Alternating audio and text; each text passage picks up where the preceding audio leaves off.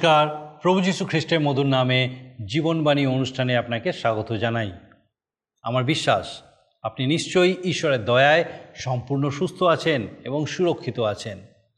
আর আমি খুব খুশি যে আমি আপনাকে আমাদের এই জীবনবাণী অনুষ্ঠানে আরেকবার স্বাগত জানাতে পারছি। আপনাকে অনেক ধন্যবাদ যে আপনি নিয়মিত আমাদের সঙ্গে আমাদের এই জীবনবাণী অনুষ্ঠানে উপস্থিত আছেন। কিন্তু যদি আপনি আজকে প্রথমবার আমাদের এই অনুষ্ঠানে উপস্থিত আছেন যদি হয়তো আজকে থেকে আপনি আমাদের অনুষ্ঠান দেখা শুরু করছেন, তাহলে আপনাকে বলি যে আমাদের এই অনুষ্ঠানে আমরা ঈশ্বরের বাক্য বাইবেল থেকে ধারাবাহিকভাবে অধ্যয়ন করছি। আর আমাদের এই অধ্যয়নে আমরা এখন বাইবেলের পুরাতন নিয়মের দ্বিতীয় পুস্তক, যাত্রা পুস্তক থেকে অধ্যয়ন করছি। আমাদেরকে অবশ্যই জানাবেন যে এই অনুষ্ঠান আপনার কেমন লাগল? বিশেষ করে জানাবেন যে এই বিশেষভাবে আজকে যদি আপনি ঈশ্বরের বাক্য থেকে নতুন কিছু শিখে থাকেন বা নতুন কিছু বিষয় আপনার জীবনে আপনি গ্রহণ করছেন, আমাদেরকে জানান যাতে আমরাও আপনার সঙ্গে ঈশ্বরের ধন্যবাদ দিতে পারি। আপনাকে বলেছি যে আমরা বাইবেলের পুরাতন নিয়মে বর্ণিত যাত্রা পুস্তক থেকে এখন ধারাবাহিকভাবে অধ্যয়ন করছি। আর আমরা দেখেছি ইসরায়েল জাতিকে প্রান্তরে পাথর থেকে ঈশ্বর পানীয় জল দিয়েছিলেন। প্রভু যিশুই সেই শৈল। কারণ তিনিই আমাদেরকে জীবন জল প্রদান করেন। এরপর ইসরায়েল জাতি অমালেকের সম্মুখীন হয়েছে। এখানে তিনটি বিশেষ বিষয় আমরা দেখেছি। প্রথমত, ঈশ্বর অমালেককে দূর করে দেবেন, যার অর্থ হলো ঈশ্বর আমাদের মধ্যে থেকে পুরাতন স্বভাব দূর করতে চান। দ্বিতীয়ত, ঈশ্বর কখনো পুরাতন স্বভাবের সঙ্গে আপোষ করেন না। পুরুষের পর পুরুষ ধরে অমালেকের সঙ্গে তার যুদ্ধ হবে। আর তৃতীয় গুরুত্বপূর্ণ বিষয় হলো, আমরা যতদিন এই মাংসিক দেহে বাস করব, এই পৃথিবীতে ততদিন এই দ্বন্দ্ব চলতেই থাকবে। মাংস এবং আত্মা সর্বদা উভয়ের পরস্পর বিরোধী। কেবলমাত্র পবিত্র আত্মা মাংসের উপরে আমাদের বিজয় দিতে সমর্থ। আর আমাদের খ্রিস্টীয় জীবনে এই কথাটা সবসময় মনে রাখা প্রয়োজন। এরপর আমরা দেখব আঠেরো অধ্যায় থেকে। এই অংশে বিশেষত দেখতে পাই, মসির শ্বশুর জিত্র মসির সঙ্গে দেখা করতে আসে এবং তাকে ইসরায়েল জাতির বিচার করার জন্য বিচারক নিয়োগ করার পরামর্শ দেয়। আর মসি সেই পরামর্শ গ্রহণ করেন। ইসরায়েল জাতি মিশর থেকে বেরিয়ে এসে সিনয় পর্বতের পাদদেশে আসা পর্যন্ত সাতটি অভিজ্ঞতার সম্মুখীন হয়েছিল। আমরা এই বিষয়গুলো নিয়ে আলোচনা করেছি। ঈশ্বর মসিকে সরাসরি পরিচালিত করেছেন। কিন্তু এখন মসি সাহায্যের জন্য ঈশ্বরের প্রকাশের থেকে বেশি জাগতিক জ্ঞানের শরণাপন্ন হয়েছেন। মসির শ্বশুর জিত্র, মসির স্ত্রী এবং সন্তানদেরকে নিয়ে মসির সঙ্গে দেখা করতে আসে। এ যেন এক পারিবারিক মিলন। মসি তাকে ইসরায়েলের মিশর পরিত্যাগ, নিস্তার পর্ব পালন, রক্ষালাভ, যাত্রাপথের বিবরণ সব জানায়। এরপরে চিত্র দেখতে পায় যে মসি সারাদিন ধরে ইসরায়েলের লোকেদের বিচার কার্যে ব্যস্ত। তাই সে তাকে পরামর্শ দেয়। সাধারণ বিচারের জন্য বিচারক নিয়োগ করার পরামর্শ। এই বিষয়টি আপাতত দৃষ্টিতে দেখলে মনে হয় এর মধ্যে কোথায় ভুল আছে। তেমন কোনো ভুল তো চোখে পড়ে না। কিন্তু বাইবেল বলে দুই ধরনের জ্ঞান আছে, জগতের জ্ঞান এবং ঈশ্বরীয় জ্ঞান। জিত্রর পরামর্শ ছিল জাগতিক জ্ঞান সম্বলিত। আমরা যখন জাগতিক জ্ঞানের উপরে নির্ভর করি, তখন ঈশ্বরের প্রতি দৃষ্টিপাত করা বন্ধ করে দিই। ঈশ্বরের কাজ ও তার পদ্ধতি এবং জগতের কাজ আর তার পদ্ধতি এক নয়। ঈশ্বর চান তার কাজ যেন তার পদ্ধতিতেই করা হয়। আসুন, এই সকল বিষয় নিয়ে আমরা আমাদের মূল আলোচনায় প্রবেশ করি আর আমার প্রার্থনা যেন এই সময় আমরা ঈশ্বরের রব শুনতে পাই, যেন উপলব্ধি করতে পারি তিনি তার জীবন্ত বাক্যের মধ্যে দিয়ে এই সময় আমাদের সঙ্গে কীভাবে কথা বলতে চাইছেন। আসুন আমরা এখন ঈশ্বরের বাক্যের বিস্তারিত আলোচনার দিকে যাব, কিন্তু তার আগে একটা গানের মধ্যে দিয়ে ঈশ্বরের প্রশংসা করি। জীবনেশ্বর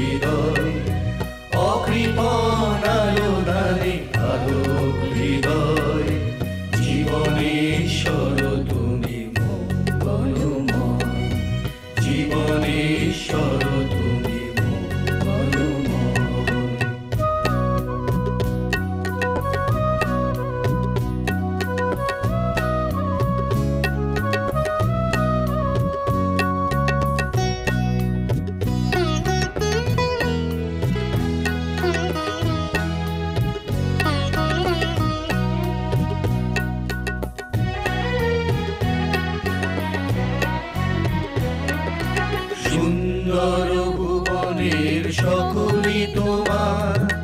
জড়ানো সকল খানে করুণা অবার সুন্দর ভুবনের সকলি তোমার। জড়ানো সকল খানে করুণা অবার তব মমতার ডোরে মোদের জীবন ভরে। তব মমতার ডোরে মোদের জীবন যত সুখের সময়।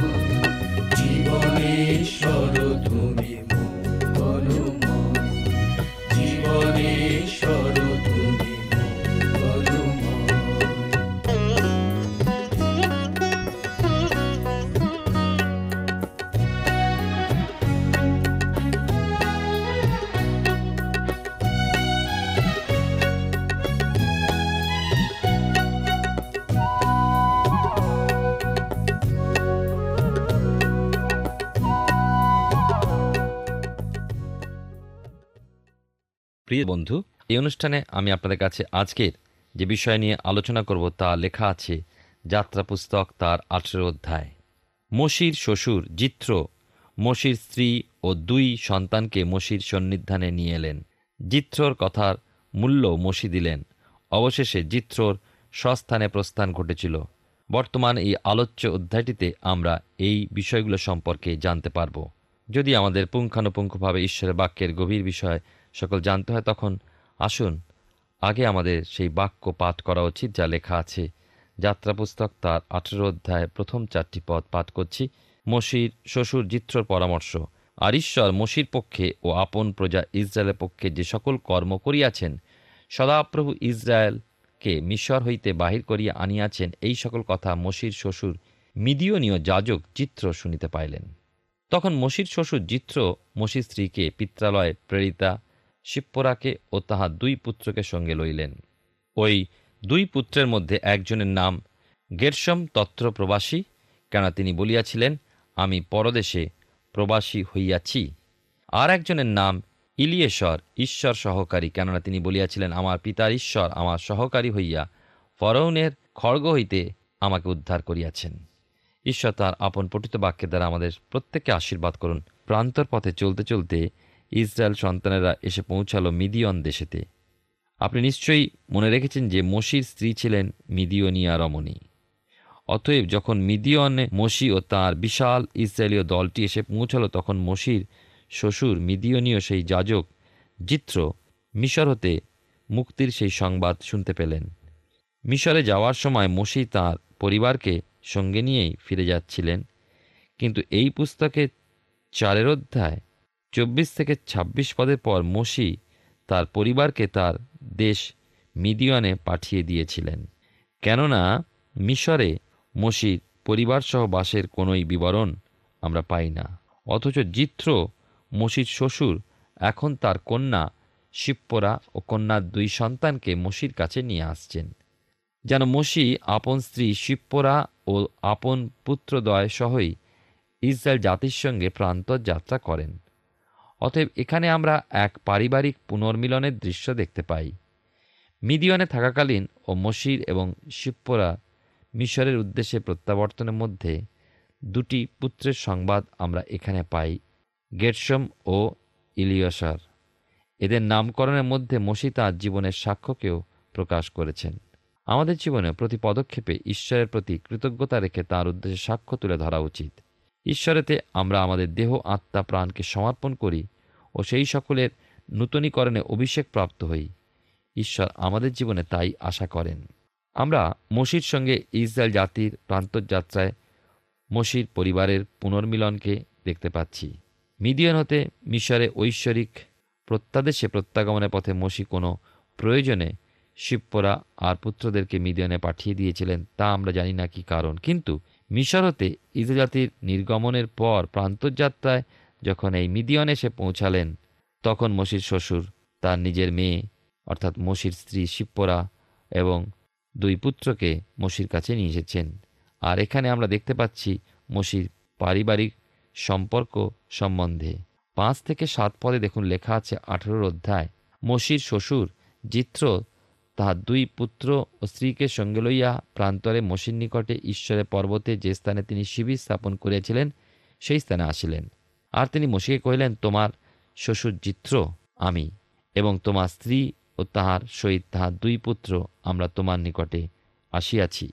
তখন মসি আপন শ্বশুরের সঙ্গে দেখা করিতে বাইরে গেলেন ও প্রণিপাতপূর্বক তাহাকে চুম্বন করিলেন এবং পরস্পর মঙ্গল জিজ্ঞাসা করিলেন, পরে তাহারা তাম্বুতে প্রবেশ করিলেন। এই অংশে মসি ও তাঁর শ্বশুরের মধ্যবর্তী এক সুমিষ্ট সম্পর্ক আমরা দেখতে পাই। তারা কত অন্তরঙ্গ। মসি মিশর থেকে ইসরায়েল ঈশ্বর কত অলৌকিক ক্রিয়ার মাধ্যমে উদ্ধার করেছেন, সেই সম্পর্কে শ্বশুর জিত্রকে জানালেন এবং জিত্র তা গভীর অভিনিবেশ সহকারে শুনলেন। এখানে জিত্রকে মসি এবং মসিকে জিত্র যেভাবে অভিবাদন জানিয়েছেন, তেমনভাবে মসি ও তার স্ত্রী পুত্রদের মধ্যবর্তী অভিবাদন জ্ঞাপনের বিষয়ে উল্লেখ কিছুই পাওয়া যায় না। মসি ছিলেন ঈশ্বরের পরিচারক। সংসার জীবন শুরুর পর তিনি ঐশ্বরিক আহ্বান পেয়েছিলেন। এই আহ্বানকে তিনি অস্বীকার করলেন না। আর সেই জন্য তাদের মধ্যবর্তী সম্পর্কেতে সাধারণ মানুষের মতো কোনো আগ্রহ বা আসক্তি দেখা যায় না। এর অর্থ এই নয় যে মসি তার পরিবারের প্রতি দায়িত্ব কর্তব্য করেননি, কিন্তু তার জীবনে ঈশ্বরকে তিনি প্রথম এবং প্রধান এবং তার যে দায়িত্ব ঈশ্বরের কাছ থেকে পেয়েছিলেন, তার দিকে তিনি বেশি নজর দিয়েছিলেন। আঠেরো অধ্যায় আট থেকে বারো পদে দেখুন, লেখা আছে এখানে, আর সদাপ্রভু ইসরায়েলের জন্য ফরৌনের প্রতি ও মিশ্রদের প্রতি যাহা যাহা করিয়াছিলেন এবং পথে তাহাদের যে যে ক্লেশ ঘটিয়াছিল ও সদাপ্রভু যে প্রকারে তাহাদেরকে উদ্ধার করিয়াছিলেন, সেই সকল বৃত্তান্ত মসি আপন শ্বশুরকে কহিলেন, তাহাতে সদাপ্রভু মিশ্রদের হস্ত হইতে ইসরায়েলকে উদ্ধার করিয়া তাহাদের যে সকল মঙ্গল করিয়াছিলেন, তন্নিমিত্ত জিত্র আহ্লাদিত হইলেন। লেখা আছে এখানে। তারপরে দশ পদ থেকে বারো পদের মধ্যে, আর জিত্র কহিলেন ধন্য সদাপ্রভু যিনি মিশ্রীয়দের হস্ত হইতে ও ফরৌনের হস্ত হইতে তোমাদিকে উদ্ধার করিয়াছেন। যিনি মিশ্রীয়দের হস্তের অধীনতা হইতে এই লোকদিকে উদ্ধার করিয়াছেন। এখন আমি জানি, সকল দেব হইতে সদাপ্রভু মহান। সেই বিষয় মহান, যে বিষয়ে উহারা ইহাদের বিপক্ষে গর্ব করিত। পরে মসি শ্বশুর জিত্র ঈশ্বরের উদ্দেশ্যে হোম দ্রব্য ও বলি উপস্থিত করিলেন এবং হারন ও ইসরায়েলের সমস্ত প্রাচীনবর্গ আসিয়া ঈশ্বরের সম্মুখে মসির শ্বশুরের সহিত আহার করিলেন। মসির সাক্ষ্য শোনবার পর জিত্র সর্বশক্তিমান ঈশ্বর সদাপ্রভুর গুণকীর্তন করতে লাগলেন। অদ্ভুত ক্রিয়াকারী মহান ঈশ্বরের বিষয়ে তিনি অবশেষে স্বীকার করলেন। মিদিয়নীয় যাজক জিত্র সদাপ্রভু ঈশ্বরের মহিমা স্বীকার করে বললেন, আমি জানি সকল দেবইতে সদাপ্রভু মহান। সেই বিষয়ে, মহান যে বিষয়ে উহারা ইহাদের বিপক্ষে গর্ব করিত।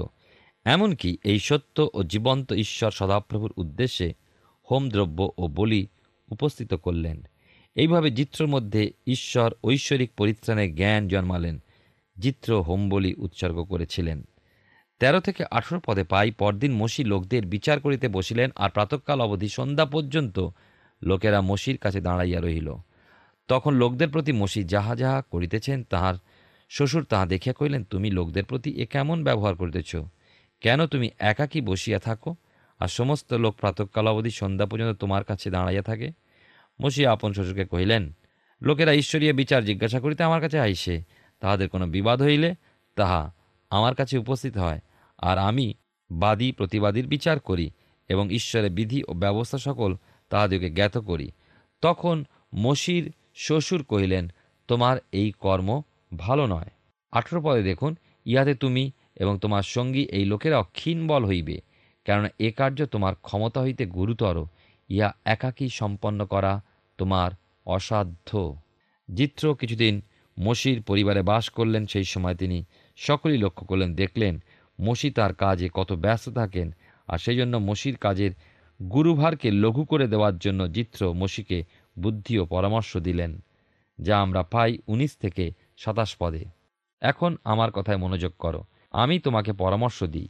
আর ঈশ্বর তোমার সহবর্তী হন, তুমি ঈশ্বরের সম্মুখে লোকদের পক্ষে হও এবং তাহাদের বিচার ঈশ্বরের কাছে উপস্থিত করো আর তাহাদেরকে বিধি ও ব্যবস্থার উপদেশ দাও এবং তাহাদের গন্তব্যপথ ও কর্তব্য কর্ম জ্ঞাত করো। অধিকন্তু, তুমি এই লোকসময়ের মধ্য হইতে কার্যদক্ষ পুরুষদিওকে ঈশ্বরভীত সত্যবাদী ও অন্যায়, লাভ ঘৃণাকারী ব্যক্তিদিগকে মনোনীত করিয়া লোকদের উপরে সহস্রপতি, শতপতি, পঞ্চাশপতি ও দশপতি করিয়া নিযুক্ত করো। তাহারা সকল সময় লোকদের বিচার করিবেন। বড় বড় বিচার সকল তোমার নিকটে আনিবেন, কিন্তু ক্ষুদ্র বিচার সকল তাহারাই করিবেন। তাহাতে তোমার কর্ম লঘু হইবে আর তাহারা তোমার সহিত ভার বহিবেন। তুমি যদি এরূপ করো এবং ঈশ্বর তোমাকে এইরূপ আজ্ঞা দেন, তবে তুমি সহিতে পারিবে এবং এই সকল লোকও কুশলে আপনাদের স্থানে গমন করিবে। তাহাতে মসি আপন শ্বশুরের কথায় মনোযোগ করিয়া তিনি যাহা কিছু বলিলেন তদনুসারে কর্ম করিলেন।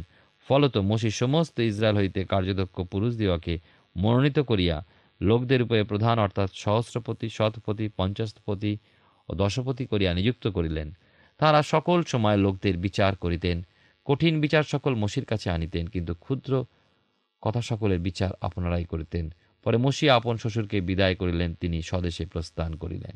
মসির যে বিরাট কার্যভার তার সহায়তাকারীর প্রয়োজনীয়তা স্মরণ করিয়ে দিয়ে জিত্র অন্যান্য আরও ঈশ্বরভীত সত্যবাদী অন্যায় লাভ ঘৃণাকারী ব্যক্তিদেরকে ও কার্যদক্ষ পুরুষদেরকে ওই কার্যে নিয়োগ করতে মসিকে পরামর্শ দিলেন। ঈশ্বরদত্ত কার্যভারে ঈশ্বরী শক্তি যোগাতে সমর্থ। কেউ হয়তো বলবেন জিত্রর এই পরামর্শ অন্যায়টা কি আছে? অথবা জিত্রর এই পরামর্শ অনুসারে কর্ম করে মসি বা কি ভুলটা করেছিলেন? প্রিয় বন্ধু, জেনে রাখুন এই জগতে বহু বিষয় এমন রয়েছে যার উপর হতে খুবই সুন্দর ও যথার্থ বলে মনে হয়। কিন্তু একটা কথা মনে রাখবেন, এই জগতে দু ধরনের জ্ঞান রয়েছে। এক হলো ঐশ্বরিক জ্ঞান এবং দুই হলো জাগতিক জ্ঞান।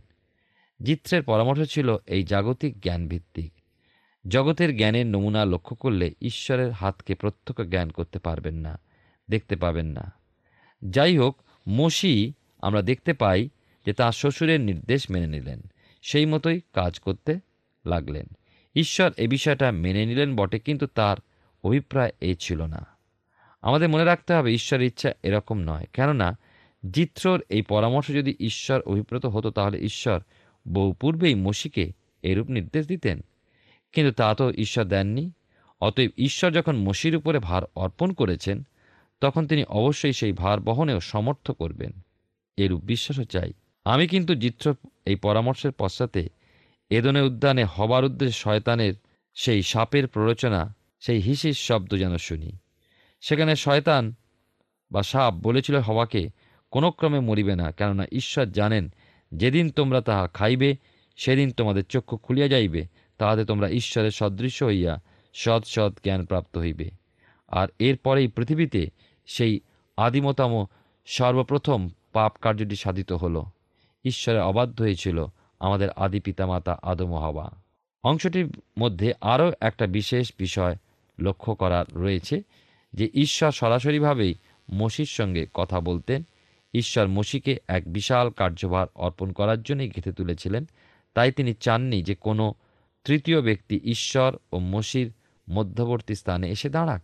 যে সমস্ত ব্যক্তি মসিকে প্রদত্ত ঈশ্বরের শক্তিকে খর্ব করে দিতে ইচ্ছুক অথবা প্রত্যক্ষভাবে মসির উপরে ঐশ্বরিক শক্তির অর্পণের পথে যে সমস্ত ব্যক্তি বাধা প্রদান করে, তাদেরকে ঈশ্বর চাইছিলেন না। স্মরণ রাখুন, ঈশ্বর কারও মাধ্যমে মসির সঙ্গে কথা বলেননি, কিন্তু সম্মুখাসম্মুখীভাবে কথাবার্তা করতেন। এমনভাবে ঈশ্বর মনোনীত ব্যক্তি খুব অল্পই রয়েছেন যারা ঈশ্বরের সঙ্গে সম্মুখাসম্মুখীভাবে কথা বলে থাকেন। তারা তাতেই আগ্রহী এবং ঈশ্বর তাদের প্রতি তেমনই ব্যবহার করেন। আর কতক ব্যক্তি রয়েছে যারা কারও মাধ্যমে কোনো ব্যক্তি, কোনো মণ্ডলী, কোনো গ্রন্থ, কোনো গান বাজনার দলের মাধ্যমে ঈশ্বরের সেবায়রত। ঈশ্বরের কথা শুনে থাকেন। কিন্তু প্রিয় বন্ধু, আমাদের তেমন আগ্রহ, উৎসাহ থাকা প্রয়োজন যে ঈশ্বরের সঙ্গে প্রত্যক্ষ যোগাযোগ যেন রাখতে পারি। তার রব শুনে তার ব্যবহার পেয়ে। আর ঈশ্বরও সেই ব্যক্তিকে তেমনি নিভৃত আলাপে সঙ্গ সহভাগিতা দিতে চান। সেখানে আর কোনো মানুষের ভিড় বা উপস্থিতি ঈশ্বরে কাম্য নয়। পরবর্তী বিষয়টি এই অংশে লক্ষ্য করি যে মসির শ্বশুর জিত্রর পরামর্শেই একটা সংগঠন সৃষ্টি হলো। সত্তর জনকে সংগ্রহ করে এই সংগঠনটির প্রয়োজন মসির কাজে ছিল না। কেননা এই সত্তর জনের মধ্যে একজন মানুষের দক্ষতার অতিরিক্ত কিছুই ছিল না। ঈশ্বর মসিকে যে পরিমাণ অভিষেক করেছিলেন তা হতেই এরা অংশী হলেন। কিন্তু ঈশ্বর তো মসির উপরে এই সমস্ত দুরূহ কাজগুলোর শক্তি তা সমাধানের শক্তি সমস্তই দিয়েছিলেন। তবুও জিত্রর পরামর্শ শুনতে মধুর মনে হলেও তা আত্মিক জীবনে বৃদ্ধির পথে প্রতিবন্ধক।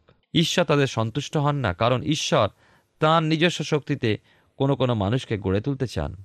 তাই তাঁর উপরে কঠিন ভার অর্পণ করলেও তা বহন করার শক্তিও তিনিই তাকে দেন। করিন্থীয়দের প্রতি প্রেরিত পৌলের প্রথম পত্রে তিনের অধ্যায় আঠেরো এবং উনিশ পদে কি লেখা আছে জানেন? এখানে প্রেরিত পৌল বলেছেন, কেহ আপনাকে বঞ্চনা না করুক। তোমাদের মধ্যে কোনো ব্যক্তি যদি আপনাকে এই যুগে জ্ঞানবান বলিয়া মনে করে, তবে সে জ্ঞানবান হইবার জন্য মূর্খ হোক। যেহেতু এই জগতের যে জ্ঞান, তাহা ঈশ্বরের নিকটে মূর্খতা। কারণ লেখা আছে, তিনি জ্ঞানবান দিওকে তাদের ধূর্ততায় ধরেন। তাহলে আমরা দেখতে পাই, জগতের জ্ঞান ও ঈশ্বরের জ্ঞান দুটি পরস্পর বিরোধী। সেই অনুসারে ধরে নিতে পারি, একদিকে রয়েছে ঐশ্বরিক জ্ঞান এবং অপরদিকে মূর্খতা। ঈশ্বরের কাজে শাস্ত্র হতে, ঈশ্বরের বাক্য হতে, ঈশ্বরের পরামর্শ শুনতে পাবেন। সেই পন্থা অবলম্বন করে ঈশ্বরের রাজ্যবৃদ্ধিতে কার্যকারী হওয়া উচিত। জাগতিক জ্ঞান দিয়ে ঈশ্বরের সেবা নয়। ঈশ্বর এই জগতে আমাদের যতটা প্রয়োজন মনে করেন, সেইভাবে তিনি কিছু আহরণ করতে দেন। সকল ঈশ্বরের নামে, ঈশ্বরের শক্তিতে। তাই সে সমস্ত দ্বারা ঈশ্বরের কার্যে ব্যবহৃত হওয়াই প্রয়োজন। তিনি যে কার্যভারে যাকে যা দেন, তার জন্য তিনি তাকে তালন্ত দিয়ে থাকেন। সেই তালন্ত সদ্ব্যবহার আমাদের করতে হবে। সাধু পৌল করিন্থীয়দের প্রতি প্রথম পত্রে দুইয়ের অধ্যায় চার এবং পাঁচ পদে বলেছেন, আর আমার বাক্য ও আমার প্রচার জ্ঞানের প্ররোচক বাক্যযুক্ত ছিল না, বরং আত্মার ও পরাক্রমের প্রদর্শনযুক্ত ছিল, যেন তোমাদের বিশ্বাস মনুষ্যদের জ্ঞানযুক্ত না হইয়া ঈশ্বরের পরাক্রমযুক্ত হয়।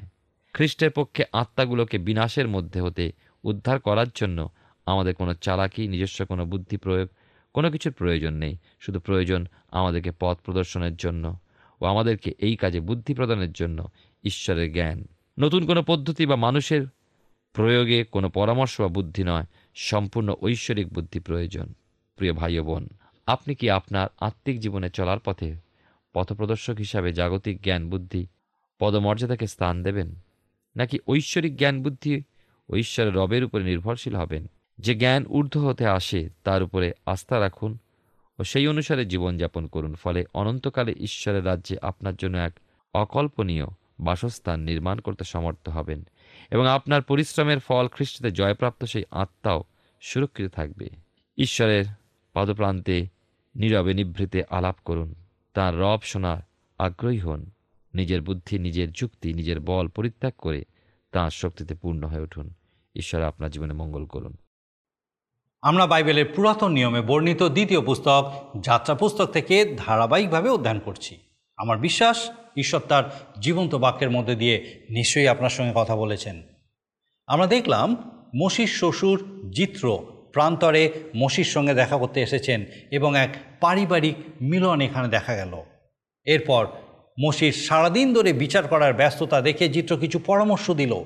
যেগুলো সাধারণভাবে ভালো মনে হলেও তার কার্যকারিতা ঈশ্বরের কাজের ক্ষেত্রে যথার্থ নয়। ঈশ্বর মসিকে তেমন কোনো পরামর্শ দেননি যাতে সে কিছু লোককে নিয়োগ করে সেই ইসরায়েল জাতির বিচার করার জন্য। চিত্র জাগতিক জ্ঞানের প্রকাশ এখানে করেছেন। ঈশ্বর মসির সঙ্গে সরাসরি কথা বলতেন এবং তাকে পরিচালনা দিতেন। এখানে এর পূর্বে মধ্যবর্তী কোনো ব্যক্তিকে আমরা দেখতে পাইনি। কিন্তু এবারে তার শ্বশুর চিত্রকে আমরা পরামর্শ দিতে দেখতে পাই। একইভাবে আমাদেরকেও সরাসরি ঈশ্বরের কাছে যাওয়ার প্রয়োজন আছে এবং আমাদের প্রয়োজনের বিষয় তাকে জানানোর প্রয়োজন আছে। তিনি জানেন এবং তিনি তার জন্য চিন্তা করেন। চিত্রর পরামর্শ দ্বারা এক সংগঠনের সৃষ্টি হলো। এর মধ্যে থেকে আমরা শিক্ষা পাই যে ঈশ্বর একাই যথেষ্ট। তার জ্ঞান সর্বোত্তম। তিনি সমস্ত শক্তি দিতে পারেন। সকল সমস্যার সমাধান একমাত্র তার কাছেই আছে। আর আমাদেরকে শুধুমাত্র তার উপরেই নির্ভর করতে হবে। আমরা কি করি? শুধুমাত্র ঈশ্বরের উপরে নির্ভর হতে পারি? না, আমরাও বিভিন্ন রকম জাগতিক জ্ঞানে, জাগতিক পরামর্শের মধ্যে দিয়ে আমাদের সমস্যাকে সমাধান করার চেষ্টা করি। আসুন প্রার্থনায় যাই। আর আমি চাইব এই সময় আপনিও আমার সঙ্গে প্রার্থনায় যোগ দিন। আসুন, প্রার্থনায় যাই। পরম মঙ্গলময় স্বর্গীয় পিতা প্রভু, তোমার ধন্যবাদ, তোমার স্তুতি, প্রশংসা, তোমার গৌরব করি যে তোমার পবিত্র পরাক্রমে প্রভু, তুমি আমাদেরকে সুন্দর সুযোগ দিয়েছ আরেকবার, তোমার জীবন্ত বাক্যের সান্নিধ্যে নতুনভাবে পিতাকে তোমাকে জানার, তোমার সহভাগিতায় পিতাকে উজ্জীবিত হওয়া, অনুপ্রাণিত হওয়ার। স্বর্গীয় পিতা, বিশেষ করে ধন্যবাদ দিয়ে আমাদের সেই প্রত্যেক দর্শক বন্ধুর জন্য, যাদের সঙ্গে পিতাকে বিশেষ করে এই সময় তুমি কথা বলেছ, তোমার জীবন্ত বাক্যের মধ্যে দিয়ে, যাদের হৃদয়কে তুমি স্পর্শ করেছ এবং প্রভুকে উপলব্ধি করতে দিয়েছ যাহা প্রভু, তাদের জন্য তুমি এক অদ্ভুত জীবন রেখেছো অলৌকিক কার্যময় জীবন রেখেছ সৈক্য পিতা। এবং তুমি চাও যেন সেই প্রত্যেকে প্রভু গো সেই জীবনের আস্বাদ লাভ করে এবং দেখে তুমি কত মঙ্গলময় সৈক্য পিতা। এবং প্রভুগ যেন তোমার গৌরব সেই জীবনের মধ্যে দিয়ে সাধিত হয়। প্রভু, প্রার্থনা করি, তোমার পবিত্র পরাক্রমে আমাদের সেই প্রত্যেক দর্শক বন্ধুকে তুমি ধরো, আশীর্বাদ যুক্ত করো। তোমার প্রেমে পূর্ণ করো, তোমার সুরক্ষায় পূর্ণ করো। তোমার করুণায় পূর্ণ করো প্রভু। যেন তারা আরও উত্তরোত্তর তোমাদের বৃদ্ধি পেতে পারে। তোমার শান্তি, আনন্দ, তোমার মানব বুদ্ধির অতীত যে শান্তি সৈক্য পিতা, যেন তাদের হৃদয় মনকে সুস্থির করে। প্রভু তুমি কৃপা করো।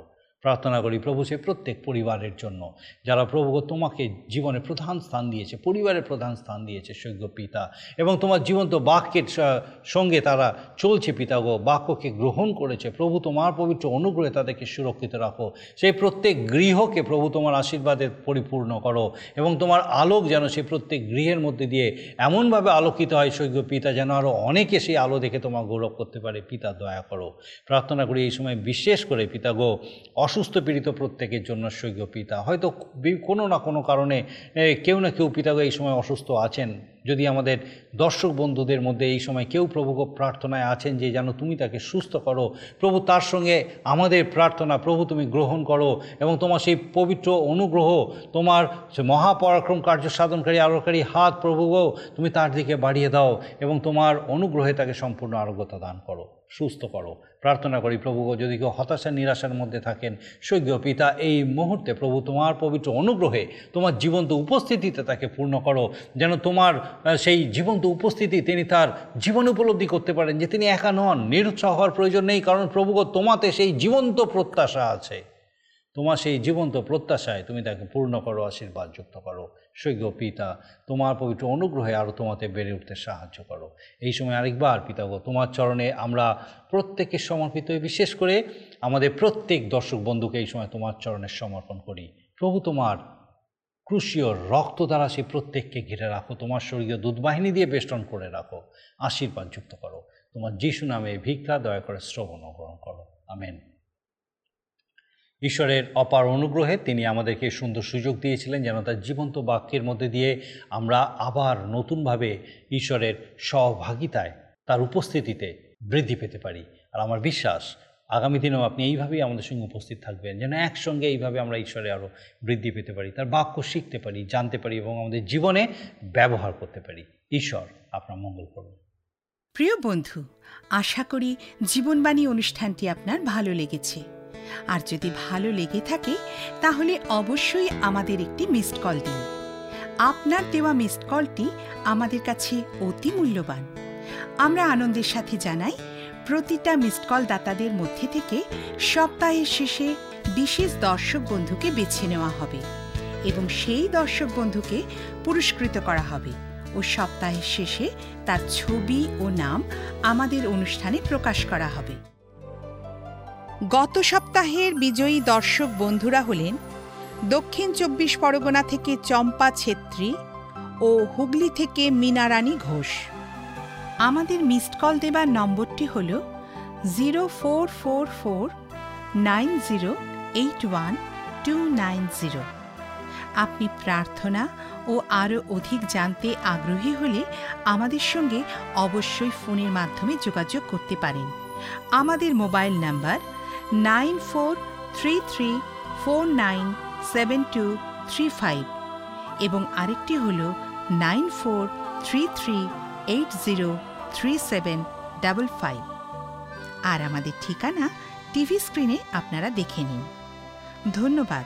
ভালো থাকুন, সুস্থ থাকুন।